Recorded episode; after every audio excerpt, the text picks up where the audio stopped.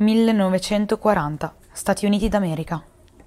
Un normale lunedì mattina, il novello ingegnere Daniel Noble spalancò correndo le porte di quella che oggi conosciamo come Motorola. Nell'azienda erano presenti altri due uomini, la cui vita da quel giorno sarebbe completamente cambiata e con questa anche le sorti della seconda guerra mondiale. Da una parte c'era il polacco Harry Magnuski, un ingegnere che si era guadagnato una fama internazionale. Dopo la morte di entrambi i genitori doveva trovare un modo per mantenere i suoi fratellini e cominciò ad aggiustare le radio per l'esercito polacco. Ed ora eccolo lì, insieme all'altro uomo che avrebbe rivoluzionato la telecomunicazione militare, Bill Fogel. Daniel parlò chiaro. Harry, Bill, questo progetto ha una priorità di vita o di morte. Avrete tutta l'assistenza di cui avete bisogno, ma mi aspetto di vedere un prototipo finito il prima possibile.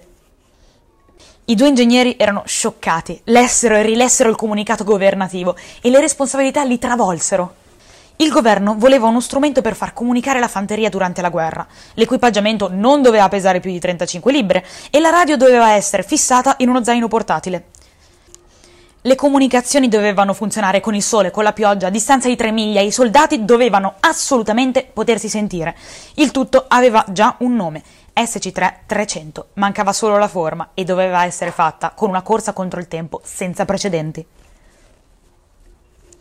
Il prototipo venne testato e ritestato con ogni condizione atmosferica, ad ogni distanza. Quella radio visse per un anno intero tutte le emozioni di Harry e Bill uno da una parte e l'altro dall'altra, ascoltarono le proprie sofferenze, le proprie delusioni, le volte in cui pensavano di non farcela e infine il giorno del loro successo. Era una meravigliosa giornata di primavera nell'anno 1941. A pochi giorni dalla visita degli ufficiali governativi, i due stavano perdendo tutte le speranze. Ma ad un certo punto, a otto miglia di distanza, Harry stava in piedi sul tetto di un edificio, vicino allo stabilimento di Augusta Boulevard, e Bill aspettava nel parcheggio di un'azienda alimentare. Bill, nelle sue memorie, ha raccontato Marconi e Bell non avrebbero potuto sentirsi meglio di me quando ho sentito l'accento polacco di Harry da Augusta Boulevard pronunciare la frase Bill, mi senti?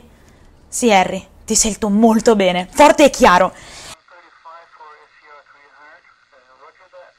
Ed ecco che alla loro gioia seguì quella di tutti i loro collaboratori. E tra le urla di quello che allora erano solo due scatole di legno, Motorola produsse quasi 50.000 di queste ricetrasmittenti SCR-300. Sbarcarono in Italia quando venne occupata dagli alleati, volarono nel Pacifico ed ebbero un ruolo fondamentale nella battaglia delle Ardenne. E per anni Daniel Noble ripeté la stessa frase.